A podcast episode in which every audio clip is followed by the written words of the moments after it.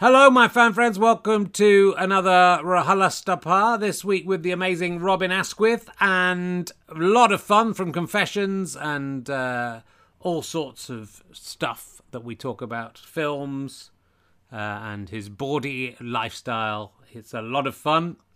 Um, great man, looks fantastic. And uh, you'll be able to see him because we, if you uh, you can watch the video, the video will be up on YouTube. You may be watching it now. Look, here's me. I've lost a bit of weight, haven't I? Um, and we are these are the only two video ones from the Clapham um, Clapham Grand run. So thanks to the Clapham Grand for having us, of course. Uh, and we'll be going up on YouTube. But the next series of RHLSTP is going to be filmed, but it's going to be live streamed. And I don't think we're going to put it on uh, YouTube. You're going to have to pay to see it because we're doing it for charity. We are going to raise money for the Mount Vernon Cancer Centre, the Lister Hospital, and for the Museum of Comedy. Uh, and so we would like you, if possible, to pay to watch one or all of those podcasts live streamed. They're £10 per show. That's two guests per show. That's a little secret, don't tell anyone. Uh, and uh, so only £10 to see both shows. Or there'll be eight shows, and you can buy a season pass for only £50. And if you are a monthly badger, or if you become a monthly badger before you buy your passes, you can get 50% off those tickets. So £5 per show and £25 only for the entire run. If you fancy buying those tickets, head to gfsboxoffice.com slash RHLSTP. That's gfsboxoffice.com slash RHLSTP uh, to uh, buy your tickets. Your proceeds will go to charity. You will get to see everything that happens in those shows uncut. If you're watching them live, we may cut stuff down if anything happens uh, that's outrageous, but um, for the podcast and for anything else after that. But basically, you can be part of seeing the show. Guests coming up include probably Bob Mortimer, the Parapod, Tim Key, David Mitchell, Adam and Joe, um, Phil Wang, Dave, Ben Shepherd, probably some women as well. As I record this a bit before my holiday, we haven't booked everyone, and I'm very desperately trying to make it balanced between male and female. But all the people who've come back and confirmed are men. I've asked several women to be on the show, uh, so it won't be all white, middle class, middle aged men. Um, I promise you that, although it nearly is that at the moment. And there's a bonus one as well. We're doing in um, August on a Sunday afternoon, which you can buy tickets for as well. Hopefully that'll be on sale now. I don't know who the guests are yet, but very excited about doing that, where we'll test out the equipment. So that the live streaming may go wrong, but that's a bonus one if you have the series pass. Um, so look out for that. Uh, GoFasterStripe.com slash badges if you want to become a monthly badger so you can take advantage of that amazing special offer. Only £3 a month to be a monthly badger, so, you know, you do the maths. Um, and uh, you can stop being a monthly badger at any time. You could do it for one month and then stop don't be a dick, though. It's for charity. Uh, and if you feel like giving some extra money to charity, uh, go to justgiving.com slash monoball and that money will go to my medical NHS charities as well. And I'm running a half marathon in November. Look at me. Look how strong I am. Um, so let's sit back, relax, and enjoy this very enjoyable interview with Robin Askwith. 70 fucking years old he is, you would not believe it. Ladies and gentlemen, welcome to the Clapham Grand. Please welcome a man who has run 20 miles in the last eight days. It's Richard Herring.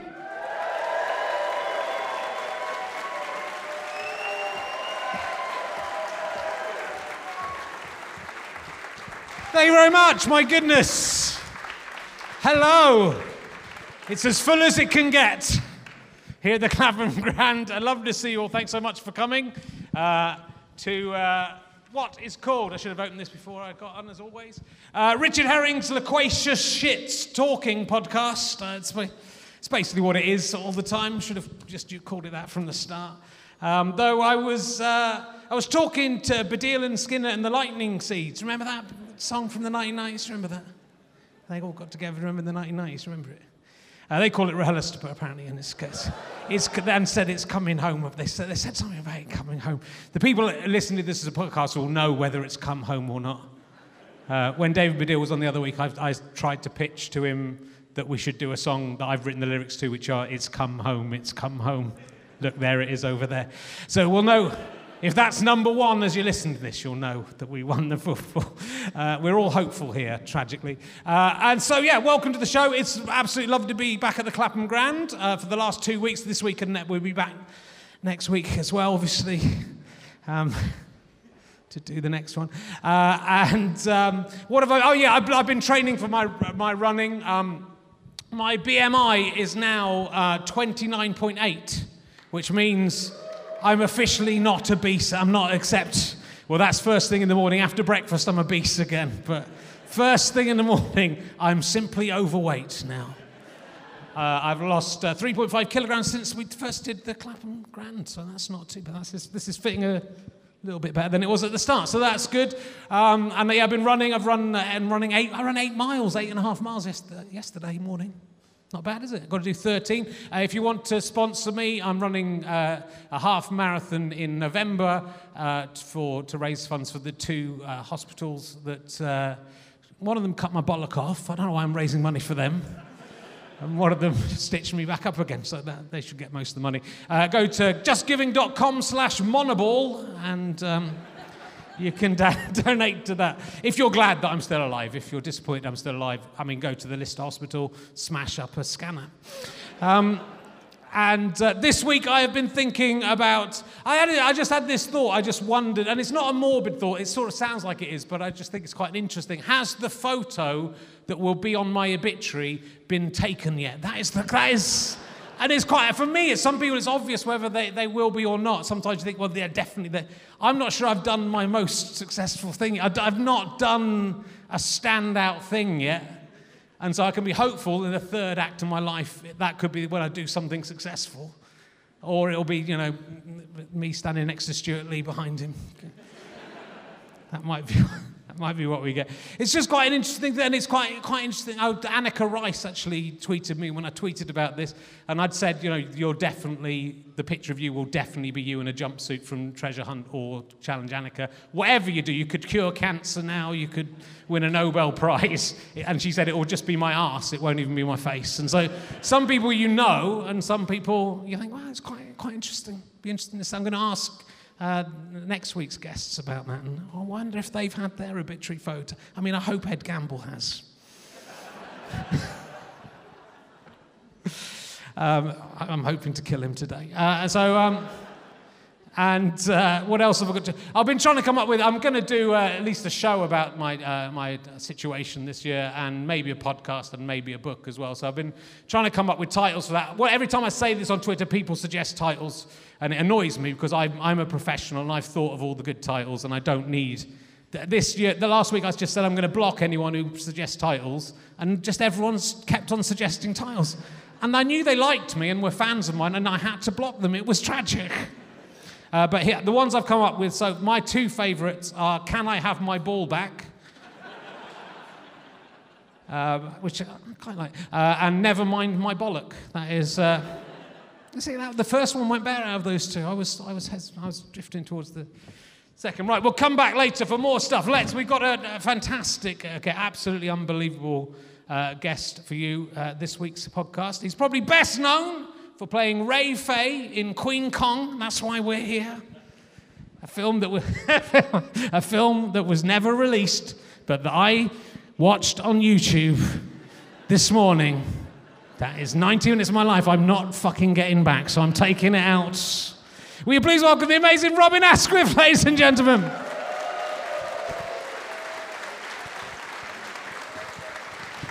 Amazing. Look at this man. Incredible. It's an illusion, isn't it? I mean, it, it really is. The, the, pills wear off at about nine, and then I disintegrate. so let's talk about Queen Kong. I've, I've, I've, I've, watched two films as research for this. I've watched Queen Kong and I watched Confess- the first Confessions film. And I saw in Confessions I was watching your ass bumping up and down in a load of foam and thinking, I've oh, never had to way, do this for a guest before. By the way, that's my obituary photograph. okay, I think it might. That's it. Well, yours has definitely been taken. It's yours my arse, isn't it? Yeah, yeah, tremendous. Yeah, I think maybe hanging out the window, that one when you're hanging out the window, yeah, that, yes, might yes. be your obituary photo. Yeah, your ass will be involved. it will be, yes. Tell us about Queen Kong, though, because it is it's quite an interesting Well, story. it was 1976, and um, I just won the most promising newcomer uh, award, um, if you excuse the expression.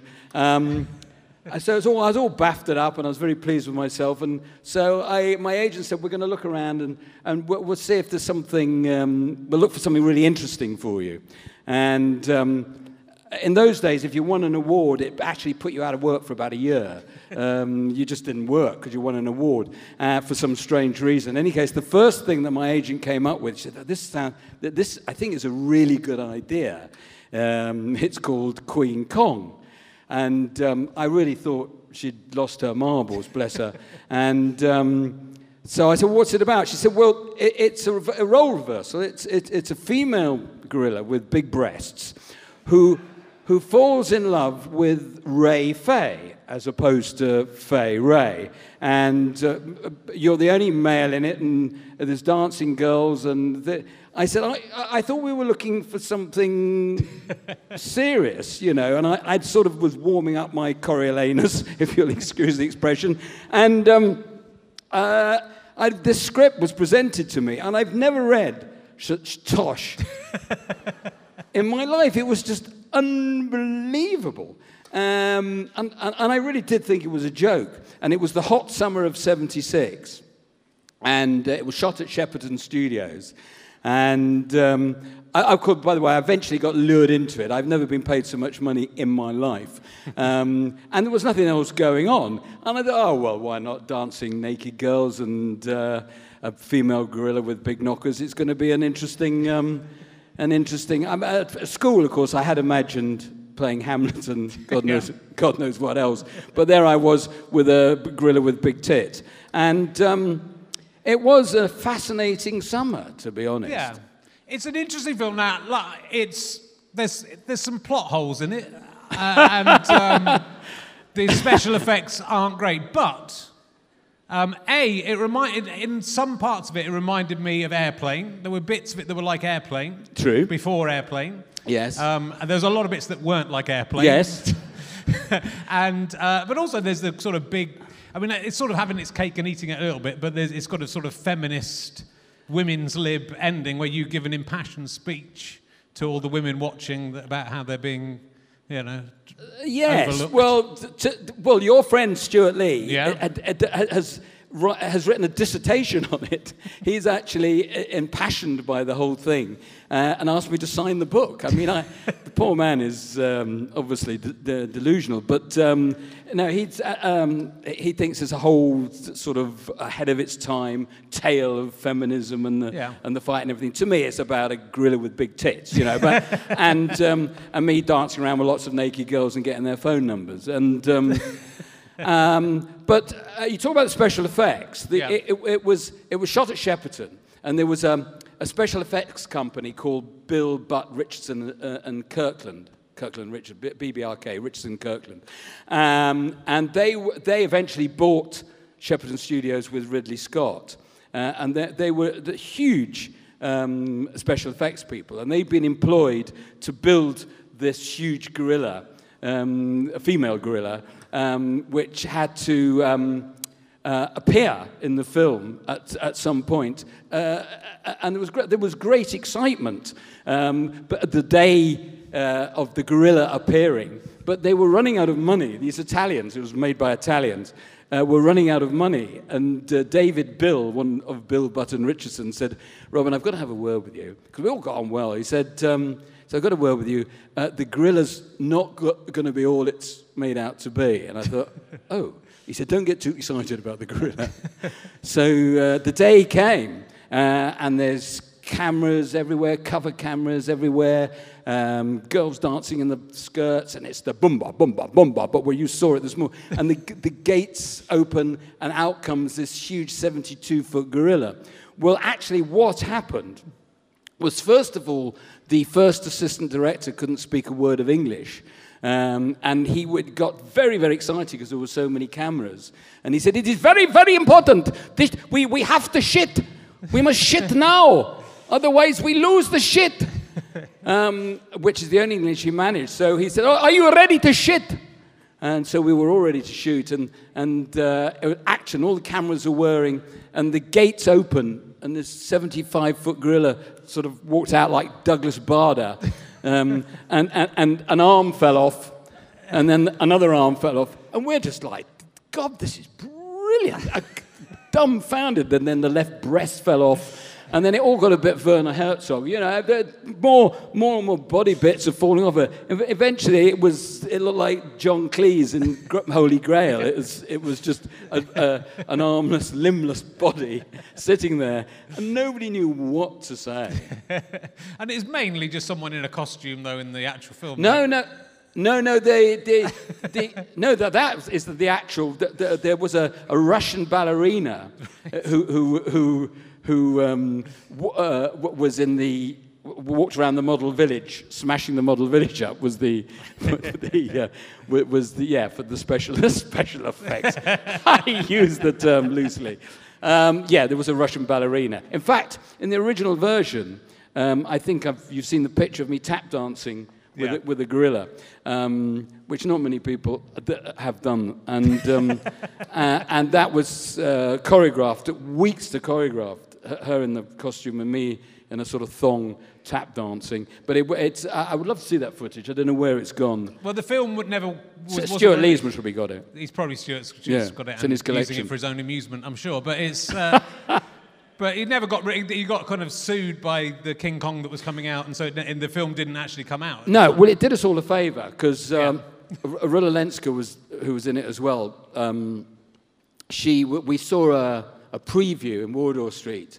Uh, and uh, there was great excitement as the those old preview theatres, the little curtains open, everyone going, yeah, yeah, yeah, yeah. And at the end, there was like this stunned silence, and just Rula's voice saying to me, if this ever gets out, darling, our careers are fucked. and we were about 24, 25 at the time. And fortunately, next w- the next week, Dino De Laurentiis, yeah, who who'd, had produced King Kong, the one with Jeff Bridges, um, uh, he, he put a, some legal suit on it, a passing off, and did us all a favour. But it became cult, though, didn't it? yeah. Yeah, well, it's you know it's worth a look. It's on YouTube. No, don't tell It's worth a look. Richard, it's crap. I, d- I, did a, I did a show recently, a stand-up show in, in Darlington recently, and I, uh, well, before all this nonsense, and I, and I said, um, uh, the, the guy who ran the theatre there said, oh, could we show Queen Kong? I said, no, no, please don't. Um, and I put it up on Twitter. Um, it, it, it's the worst film ever, ever made. Please, he, he, he sold out like in about 10 seconds. He said, Can you tell them it's crap again because if we'll do another night? But that's you know that's there's a lot of the, the room and everything those kind of films where they they show them at the Prince Charles and Yes. people come. well, you know, well, oh, funny enough, going back to Stewart again, that's his uh, thing. He wants to show, he wants to show it at the Prince Charles, Right. And then to have a chat about it. I said, "There's only one thing wrong with that. I won't be there." you know. well, let's talk. Uh, it did make the Confessions film look like a masterpiece comparatively.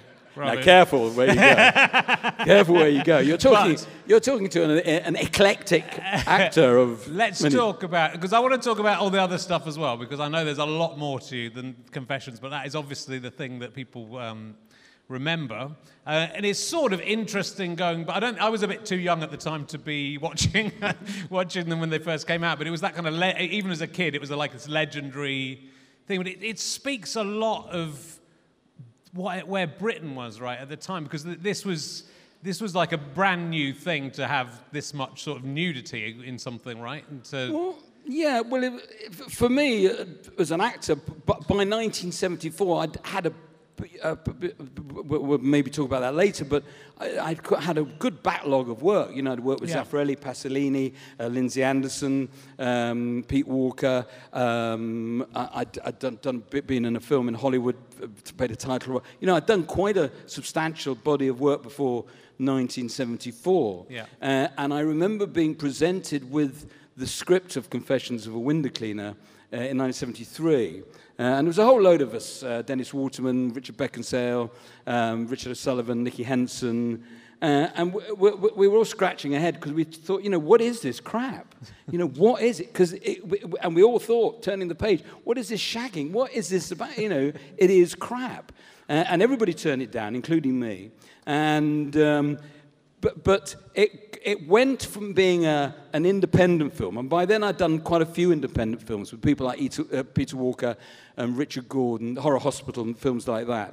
And um, uh, the, the, the film started to grow. It moved to Michael Klinger, and then from Michael Klinger, it was picked up by Columbia. There was a guy called David Begelman who was like the head of all Columbia in um, space. No, all Columbia in, um, in, uh, in the States who, who he greenlit it. It was an American greenlit it. Said, you know, this film's got to be made. And but they completely reconstructed the whole thing. So the script came back to me. It wasn't just about shagging. It had become like he'd fallen in love with uh, the middle class policeman. Yeah. There, there was um, uh, a, a bit more structure than just a bloke wandering around shagging. Uh, it, it, there was, it, it was. Um, uh, well, Lindsay Anderson said it was cult in, in Poland. He said he went out. He said, he said it was a working man's film. You know, Yeah. they, they bowed down to it. Um, so yes, it was a surprise, but it was more of a surprise to any of us. Um, I mean, before we came on, we were talking about George Layton, the actor George Layton, and it, I remember George saying, "You know, Robin, I, I think you could, you should do this. I think it's, I think, I think you, you could do this." Yeah. said, well, but why? He said, "No, because." uh, You, you know, it, you, it, you won't be sort of going, you'll be going, oh, and that's, I think that's how you're going to make, I think you, so he influenced me Yeah. in the fact that it could be made funny. Well, it is. It's a comedy rather than you know. What's interesting is that I don't know. It's very. It's a very innocent film in a lot of ways. In that uh, Timmy Lea is uh, is a very innocent character, and he sort of starts as a virgin and. A- And yeah, and it gets worse. Yeah, he's, it- it- it- yeah, he's um, he's sexually inept, and and Yeah. and and th- through the contrivance of his job and the and the jobs in the later films, may be a little bit too much of contrivance. He he he was put in a situation where there would be a single housewife um, who would engage him uh, in a sexual activity that he was just not up. He was not up to the, the job really, and there therefore was the comedy. And he, Yeah. uh, the, the the alpha male, of course, was was was played by Anthony Booth, uh, and so you had that oh kid, oh, yeah, lovely, great bit of crumpet and all that. You had that sort, sort of. And you had me as the sort of beta, Yeah. the, um, sit, sitting back and going, oh, I, you know, I don't know, and, and, and being presented with it. There was some com- comedy value. And yes, it was completely new uh, to suddenly walk around. Uh, don't forget, there was no um, uh, videos, there was no. Um, there there was no black and white telly, really. Yeah. You know, it was there was not much going on. So, if a, uh, if a film was successful, people used to go to it and queue around, queue around the block. And the only uh, the only way people went to see uh, th- th- these films um, w- was because people would go back to the workplace and say, "Oh, you got to see that; it's a real laugh." So it was females and males and couples were queuing up, and it was a, it warmed your heart, to be honest. to uh, except on one occasion outside the Shepherd's Bush Odeon, there was uh, my Mini Cooper broke down, and uh, I thought, "Oh, Jesus Christ!" Uh, and I flagged down a taxi. I said, um, "Can you give me a lift?" He said, I I said, I haven't got any money on me. He said, well, I can't. oh, well, I can't do what? You've got no money. I I said, no, no, no. If you've got any identification. And there it had Robin Askwith in Confessions of a Window Cleaner and a queue rat round the block. And he went, in your fucking dreams, and drove off. And I guess the the women in it's you know it's it's I mean it sort of talks to the innocence of the it's exactly that that now in this society we live where hardcore pornography is you know readily available to everyone. If there was any sort of titillation in it, it's the it's it's literally titillation. There's a little bit of tit shown. Well, in- yes, but um, b- uh, but it, it yes, and it didn't attract the Mary Whitehouse Brigade. Right. Strangely enough, uh, they, they, the, the BBC there was a program called Face to Face, and they thought, oh, it'd be a great idea to put Robin Askwith up against Mary Whitehouse. And all we did was sit there agreeing about things. It was I don't think it was ever aired. You know, we, we we weren't arguing about anything, and um, it, it was. But the thing was, it was nudity Yeah. a- and uh, a lot of full frontal and simulated sex, uh, and that really hadn't been seen o- on a mass scale. You know, you couldn't take your girlfriend out and go and uh, and get and get away with that. You Yeah. know, they, they, they'd be sneaking along, and then suddenly there's it's all, it's all going on. But it sort of saved the British film industry as well, because the British Yeah, people don't like that, do they? No. and films and filming certainly didn't like it at the time. Um, Yeah, no, it did. It, it very much, it, it very much did. And um, friends of mine, like Matthew Sweet, who, who- who's a film historian, um, who's become a close friend, uh, I, I think in his book Shepperton Babylon, actually accused the confession films. He said the only reason people s- stayed to watch a confession film was it was cold and they were so bored and depressed they couldn't get out of their seats. Well, of course, that's nonsense because it, there had to be more people to come and fill the seats, and there's only way that would happen by telling people. So he's retracted all that now. So historically, um, yeah, you know, th- they were a very, very important uh, part of the uh, industry. And, Yeah. and at one point, um, I'm sure you were going to lead on to this, was w- w- we propped up Star Wars. Yeah, no, I was, You know, I, you was, was, I was about to go on to that. Although the last thing I would no, say no, about get- it get- get- is in. but it's sort of if you watch it and watching it again with that distance now, it doesn't feel like a lot of things you watch from the 70s, and there's a lot of stuff in there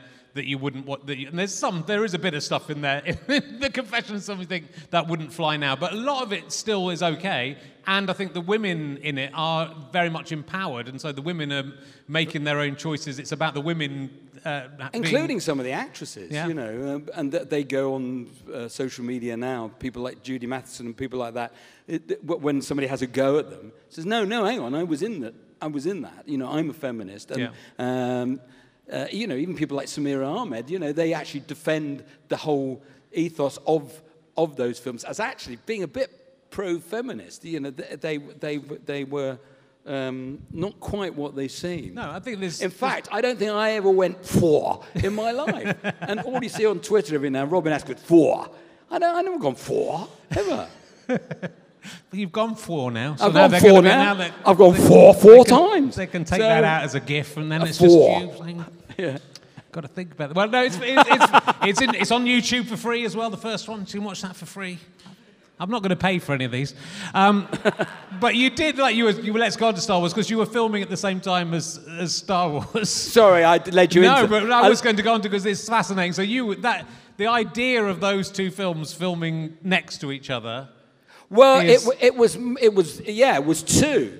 It was Confessions of a Driving Instructor, and then we thought we'd, we- we'd up our game, and we did, we did uh, uh, Leslie Thomas's book, Stand Up Virgin Soldiers. So we we'd actually taken over Elstree Studios, so I was the king of Elstree. And, um, and uh, Andrew Mitchell, God rest his soul, who was the general manager of um, uh, Elstree at the time, uh, used to like curse this bloody. Uh, but just to precurse that, that story, there was Dave Prowse, who was a delightful man and was always an extra on the Confessions film and everything else.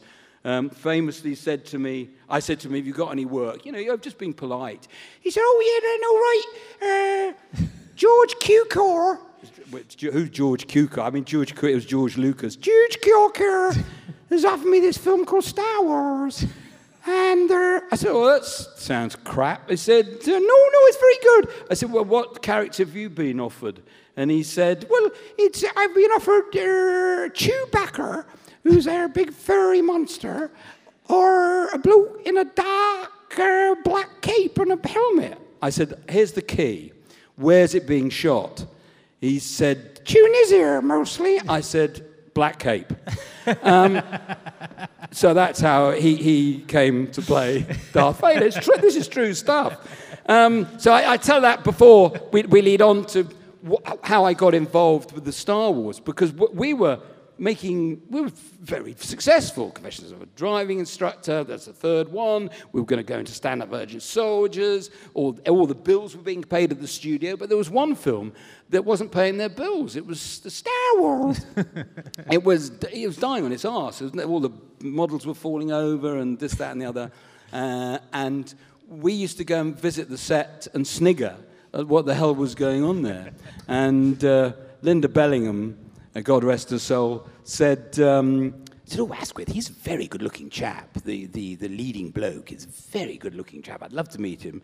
I said, well, okay. So we're sitting one day, and um, uh, uh, uh, Dave Prowse has said, I'll introduce you to him. Oh, yeah, Har- his name's Harrison Ford. You, got, you must he's a nice chap. So I said, well, Linda Bellingham wants to meet him. So we went over, and there was Harrison Ford and uh, Mark Hamill flicking through their, learning their lines. And um, so we went over to, to meet them, and uh, Dave Prowse said, oh, Lena, me, I'll let you meet. It's a friend of mine. He's a great bloke. He's a big star. A Robin Askwith here. Uh, and, I, and I've said, oh, yeah, and, sorry, what was your name? I didn't get it. He said, uh, Harrison Ford. I said, well, you're going to have to change that, mate. It's two surnames. You, it's not you're not going to get anywhere. And, um, and I, I, didn't, two days later, uh, because you, you think of the Han Solo outfit, which was identical to the waiters in the Elstree studio. So I didn't, he didn't love me anymore when he walked past. I said, Where is the wine menu? For goodness sake, please, where are you going? He just thought I was an asshole, really. it's, so, it's so amazing to think of Linda Bellingham and Harrison Ford's worlds colliding in that way. Exactly. well, they did. They didn't actually, of course, no, but, because. um, but no, she, he, he's, he's a very good-looking bloke, and uh, she, she, she, we, we visited the set many, many times for her to gloat and watch this ridiculous nonsense. And what was funny about that, all the robot, they all argued. They all hated each other, and their heads were falling off. And then, of course, in the middle of this, you got um, Dave Prowse saying, Oh, please let me take this helmet off, please. I want to have a kip of roll. Well, you know, that's showbiz, isn't it? You just don't know. You don't know what's going to be the big hit. You don't no, know. know. But, but all, both films still remembered. Maybe not, I mean, Confessions maybe not made as much money as Star Wars. Um, but it um, did it more at the time. Well, they got the America. They got America. The thing Confessions yeah. never got was America. Basically, America had uh, Mary Tyler Moore and Deep Throat. well, we sort of came in the middle of it, and, that, and it, so it didn't happen, really. No. But not, that I, ca- not that I care. It's a very British but you know, as you say in your, well, Benny Hill. You're saying in your book about Benny Hill that was the, it was the one who kind of managed to take that. Yeah, over. that was about five years later. Yeah. yeah. but you know, it's all it's it's it's fascinating stuff. Now, look, let's talk about your childhood a little bit because I think that sort of does before we go into your serious, more serious roles and the that came before and after um, Confessions, because I think it does sort of inform, and people wouldn't be necessarily aware of this. So as a, as a boy, as a, was it about eight years old? Was it when you got four? Four. Four. So you're very young when you you contracted polio. Yeah. Uh, and so and were quite badly disabled by uh, by polio. Yeah, well, um, I think it's depicted very well in the Ian Dury biopic, um, Sex, Drugs, Rock and Roll, um, the, the whole polio thing. And if anyone's got the time, watch that film. There's a documentary uh, about an hour and a half long about the two American scientists battling over the, uh, the, uh, the vaccination. Uh, it's, a, it's, a, fantastic story. Um, but polio was around. I mean, obviously, uh, this is quite um, a sort of apt story for now, but polio was around, and I was very unlucky to, to have it. And it was, you know, it was nothing to do with class. Whatever you were, you were put into these homes um, because no one was quite sure how you caught it, what it was. Um, they certainly weren't going to lock down. You know, there was no, no, no, things weren't treated. There was no social media, but there was polio. Uh, and I was put in one of these homes, uh, and then it got worse. Then I was put in an iron lung for about four months, right. um, and your head's just sticking out. And um, I think um, uh, when you've been through something like that, you just um, are pretty grateful that, that, any day after that gets better, really. Yeah. Um, yeah, it was an odd time. But the sort of things you remember are the extraordinary bravery of, um, like, the nurses. I mean, because no one would come and see you. You, you weren't, you were, there was like windows at the back where people would come and check on you, but they weren't allowed in because they didn't know what was going on. Right. But there, there were people that nursed you uh, uh, and there were priests and people would come in, risking everything uh, for, uh, to, to, to, sort of touch you, and, and, uh, and they burnt all your toys and burnt everything. It was, yeah. a, it, was a, it was a pretty horrendous time. But as a kid, you, of course, you've got no idea um, of anything else. You maybe think everyone else is like this. Sure. Um, and then you're, you're put in, as in the Ian Dury thing, you're put in a, um, uh, a sort of home. And once again, you're not allowed to be seen. And, and, and it, it, was distressing my parents because they thought they, he, he should see his parents. So, um, so my grandfather came up with this great idea. Um, and this sounds all wrong now, but uh, you've got to remember this is 1955. Uh, they all blacked up. So than my family. And, and this is before Windrush or anything. I suddenly was aware of my family standing behind a, a, a glass window, blacked up. Right. So, first of all, it didn't mean anything to me and anything. there was my family blacked up, which is even more distressing. what, what's happened to them? I um, was very, very fortunate, um, as was Ian Drury in a way. You, you, you know, most people died, or, uh, and, and that was the end of it, or, or were left with unbelievable bits falling off them. Yeah. And um, my, my mother said, Look, I'm going to give you threepence.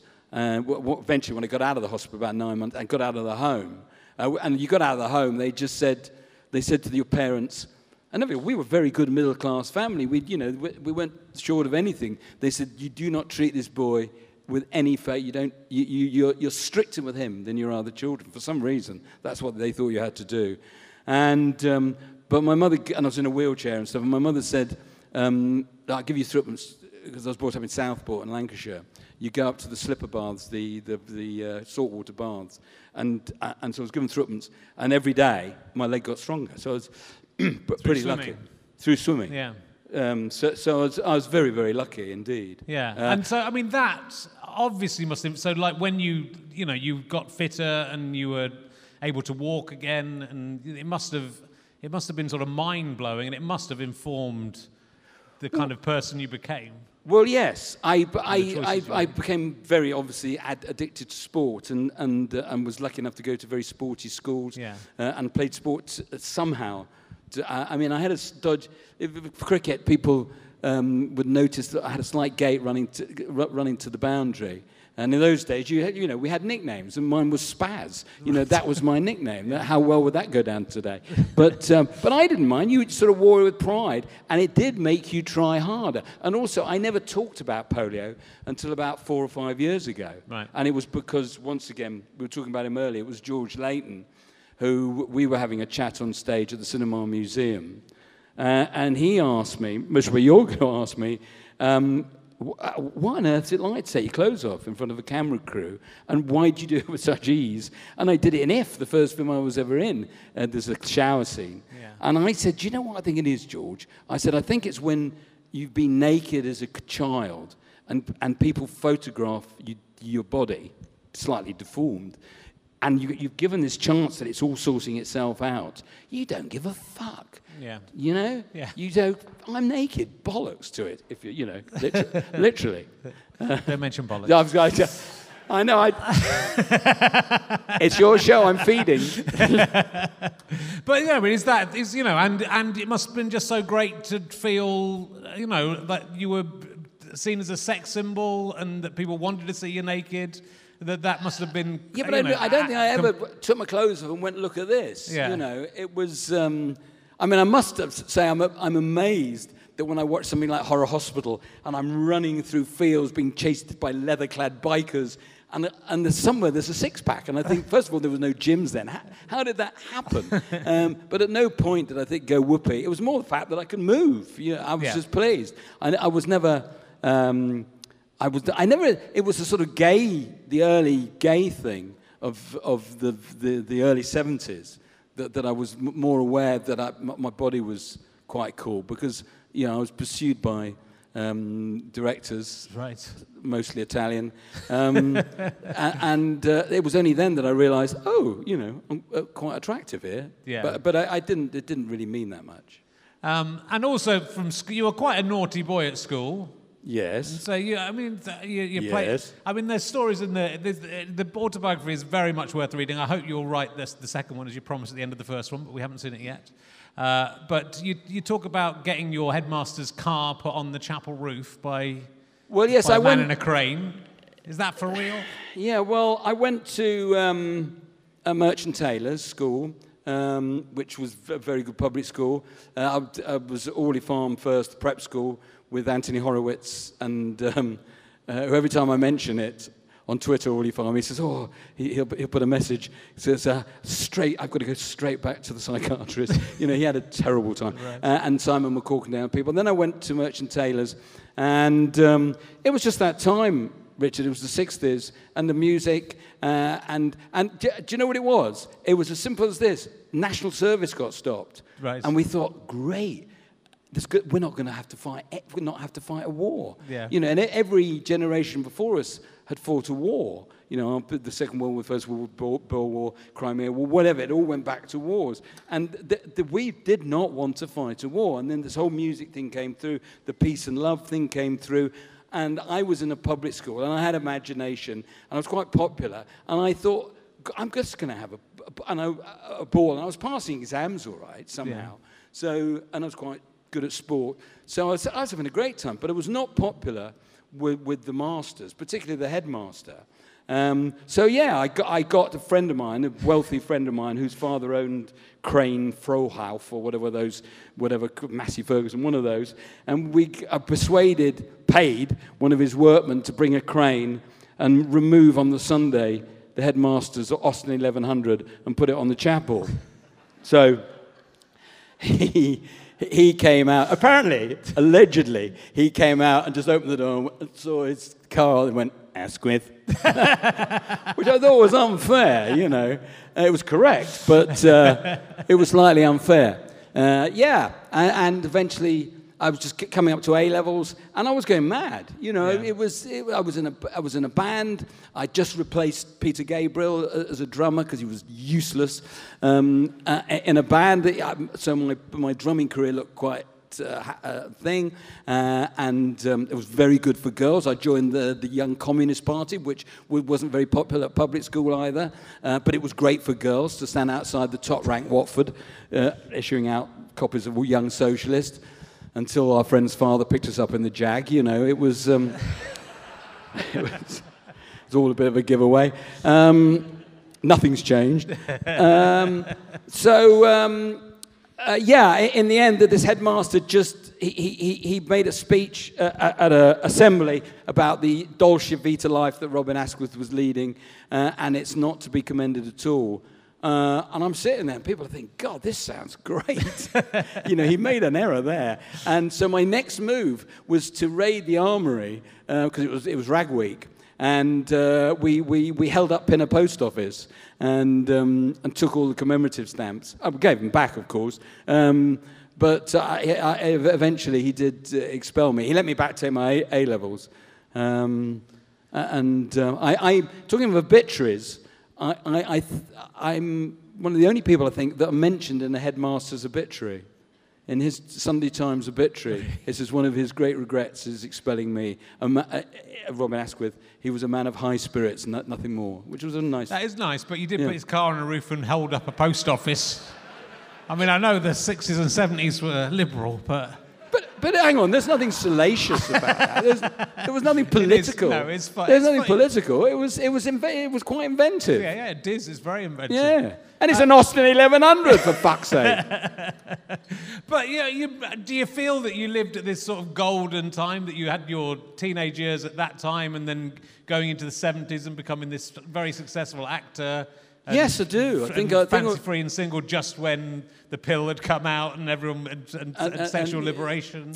Yeah, no, I, I, I had a fantastic time.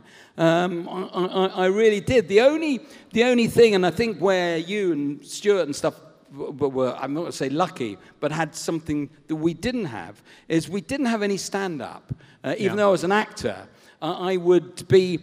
Uh, um, the, the guy used to hand, hand the. Um, I've never told him. I used to hand the, the, the young socialist out. Yeah. His next door neighbour was Barry Cryer. Oh, really? Yeah. So we used to. Get, um, Barry was terrific. You know, very encouraging. uh, Being a young actor, and he was always very encouraging.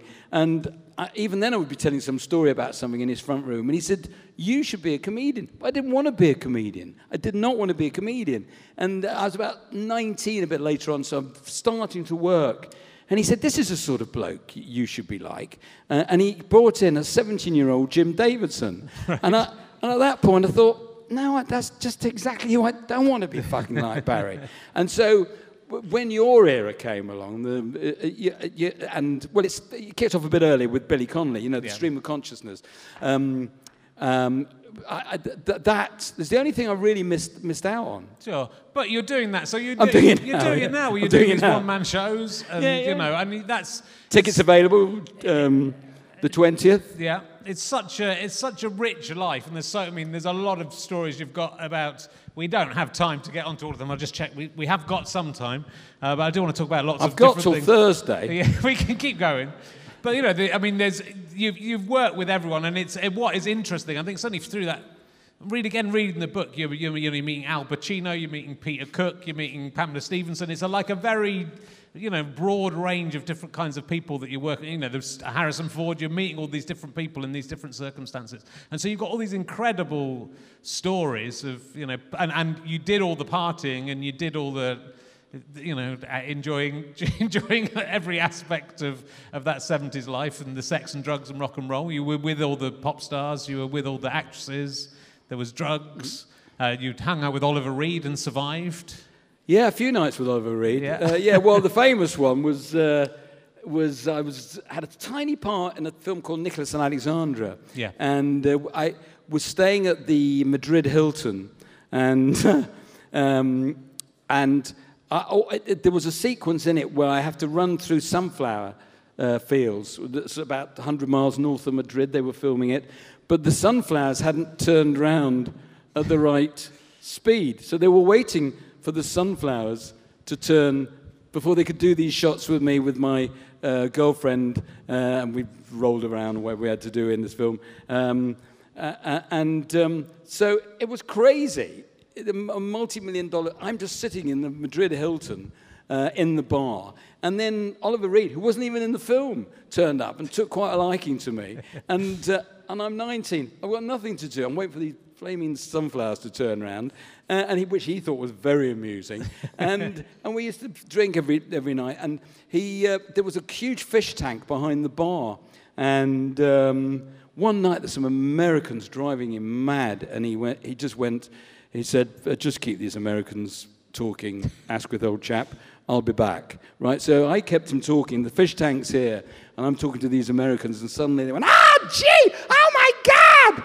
And in the fish tank was Oliver Reed naked uh, attacking a carp, um, which uh, and they ran out, you know, and it, and you know evenings like that, Yeah. just just a terrific, you know. But it's only when there was so much money in the movies, and you know they could. I mean, I, I suppose there still is in the big, big blockbusters, but there was just it just seemed like there was endless uh, money going on, and that they could keep you waiting for months. Well, for yes, there were, there were two types of films. There was, there was those type of films, and then, uh, you know, a year later, I'd be making a film like Cool It Carol, with having a leading part in an independent film, um, a very underrated film, in, in my opinion. Um, uh, and you're, you're, you're filming six pages a day. Yeah. Um, it's a completely, and you're working all sorts of hours. And then you, you're, you're right. And then suddenly I'd be flown off somewhere to be in another small part in another big budget film. And you're, you're, you're sitting, I remember once sitting by a swimming pool for two weeks getting a suntan.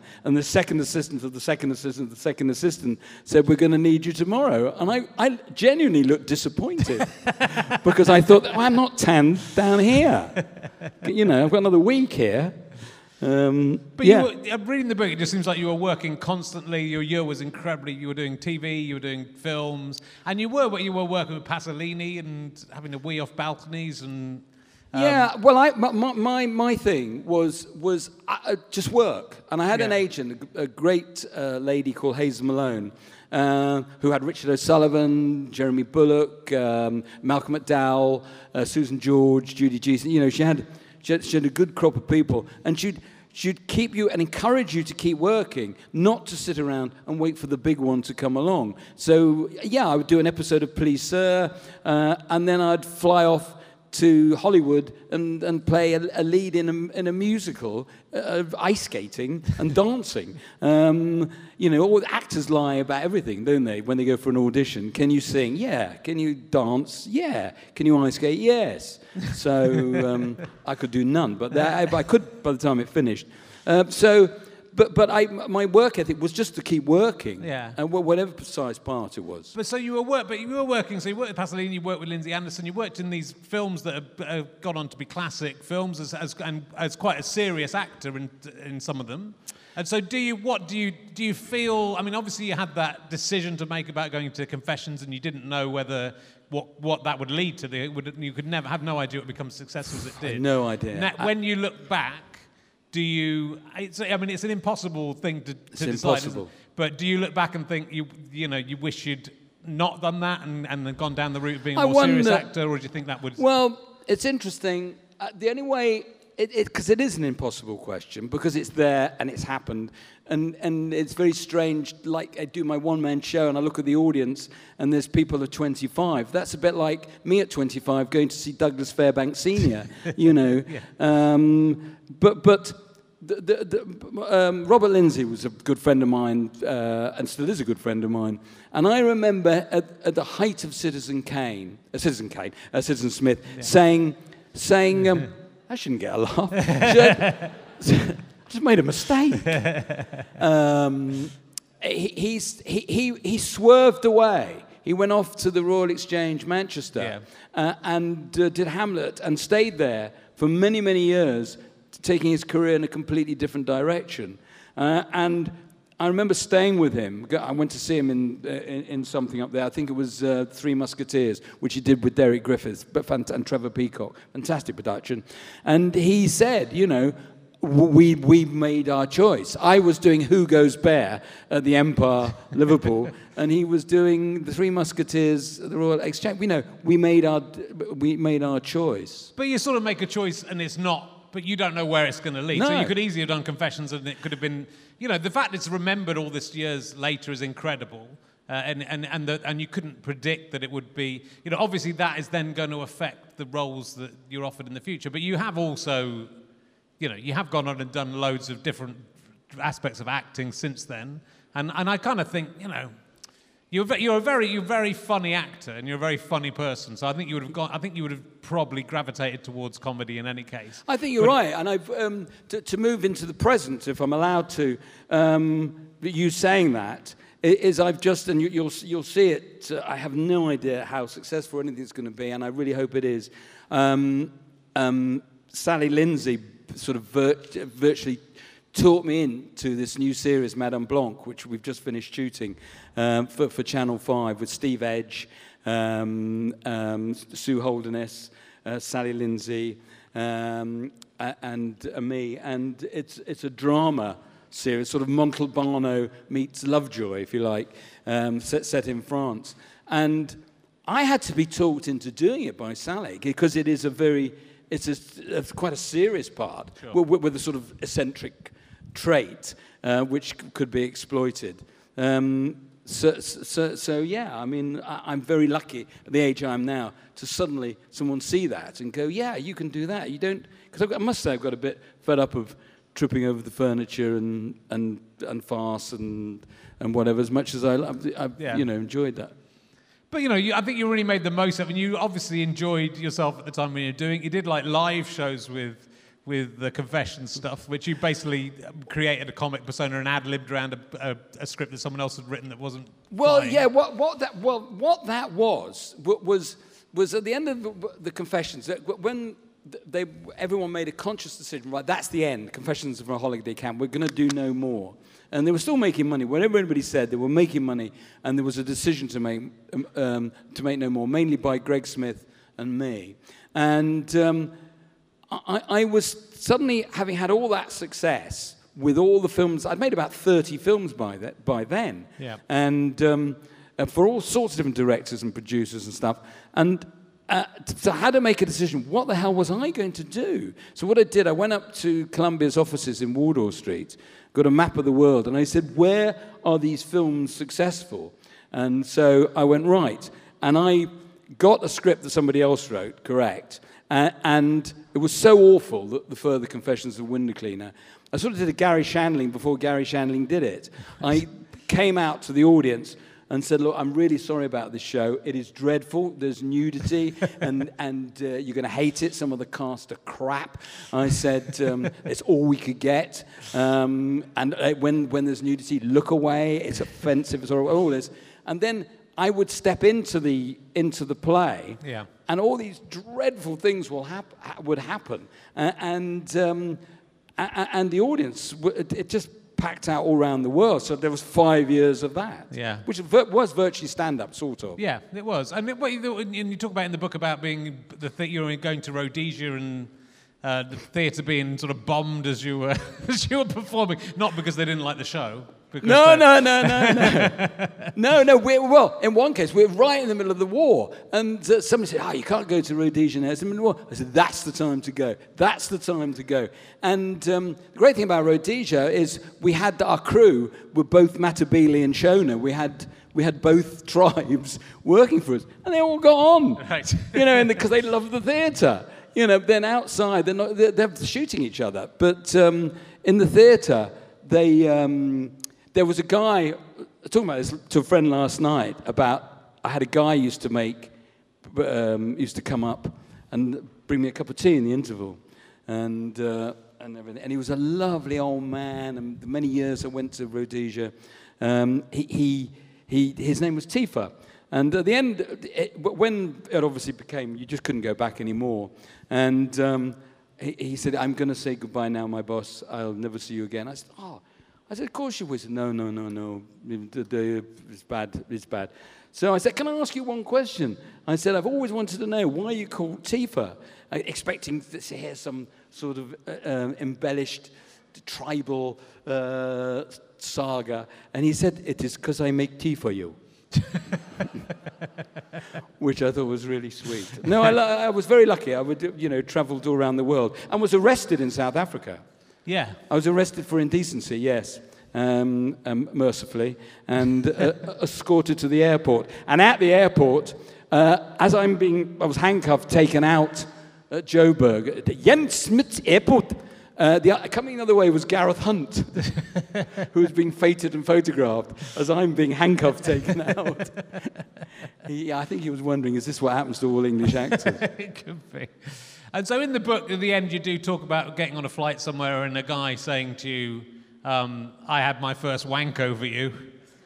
Uh, Yeah. How does it feel about knowing that a lot of men in the 1970s. No, but wait a minute. The point about that story is it was first class, right. and it was between London and Singapore. I was going out to Australia.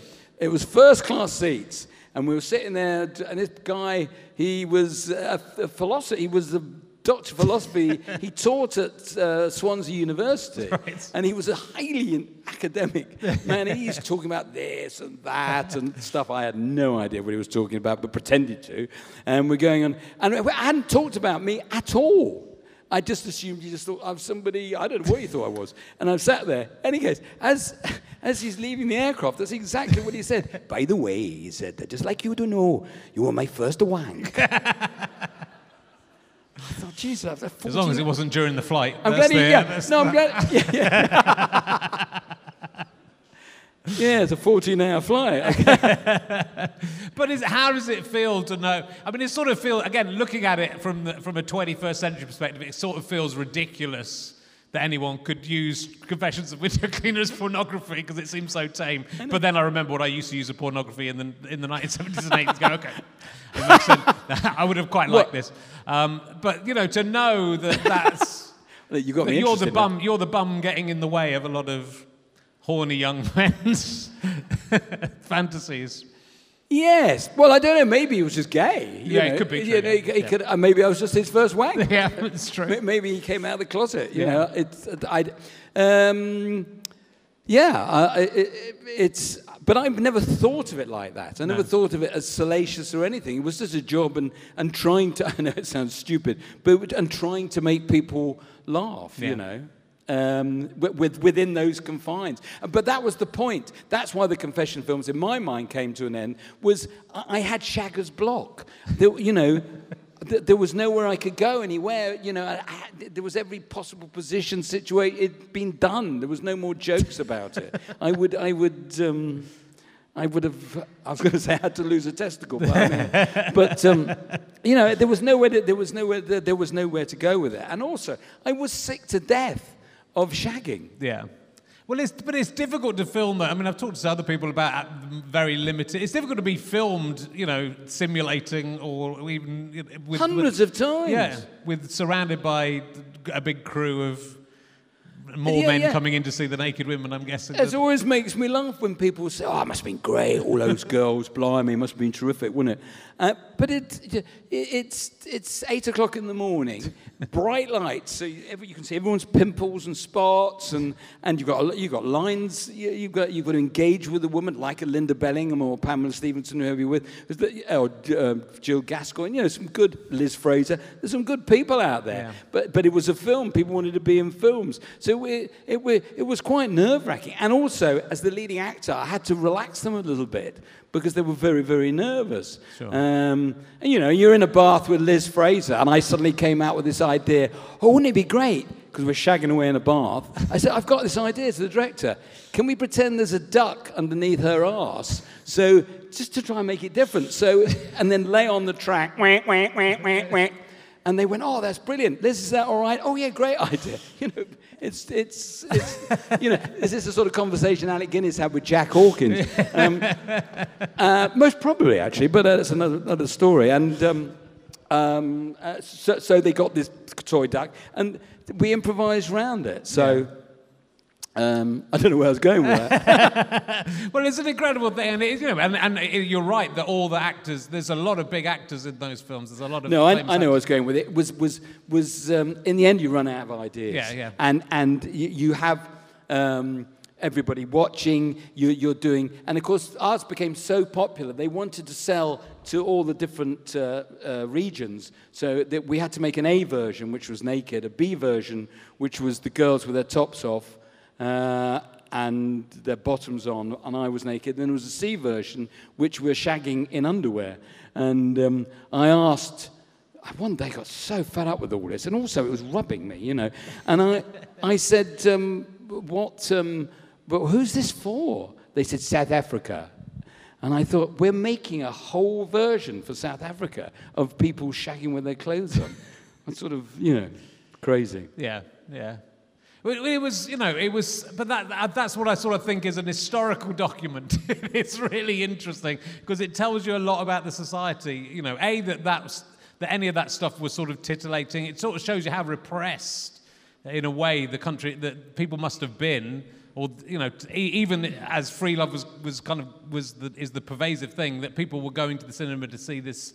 This kind of bawdy romp. They were, there, there Well- was an element of, rep- of repression. Well, I'm, I'm slightly moving o- away, but to, to sort of the same point is having just made a television series with COVID restrictions, Hmm. you've got to remember that Confessions of a Window Cleaner, for instance, was made during the three day week. Right. Um, and dustbins were piling up. Uh, and there was huge uh, unemployment. Uh, and, and the unions were, were, were strangleholding the, the film industry. And you'd be in the middle of a scene at 5.20, the bell, that was the end of the day. Yeah. It was, it was, it was not easy to make, make, a, make a film with all those, so you're right. Yeah. Um, so to, to make a film that then was successful, but then there was people that didn't d- d- didn't like it. Yeah, I re- remember um, at a press junket at the Odeon Birmingham, um, s- some guy, the critic up there, uh, he's, it, he actually assaulted me. He's, he said, "Bless you." He said, "You are." He said, "Are you taking the piss then?" And and, and actually uh, lunged towards me and had to be pulled off me. That that's that that's. Uh, uh, I, I, I was I was secretly popular. A bit like Margaret Thatcher, you know. I never met anyone that voted for Margaret Thatcher, yet she had this enormous um, uh, majority. Sure. I, at the time, I've met very few people that saw a confessions film. but then I looked in my bank account and I thought, well, I think a few people have seen it, you know. Something, something's going on here.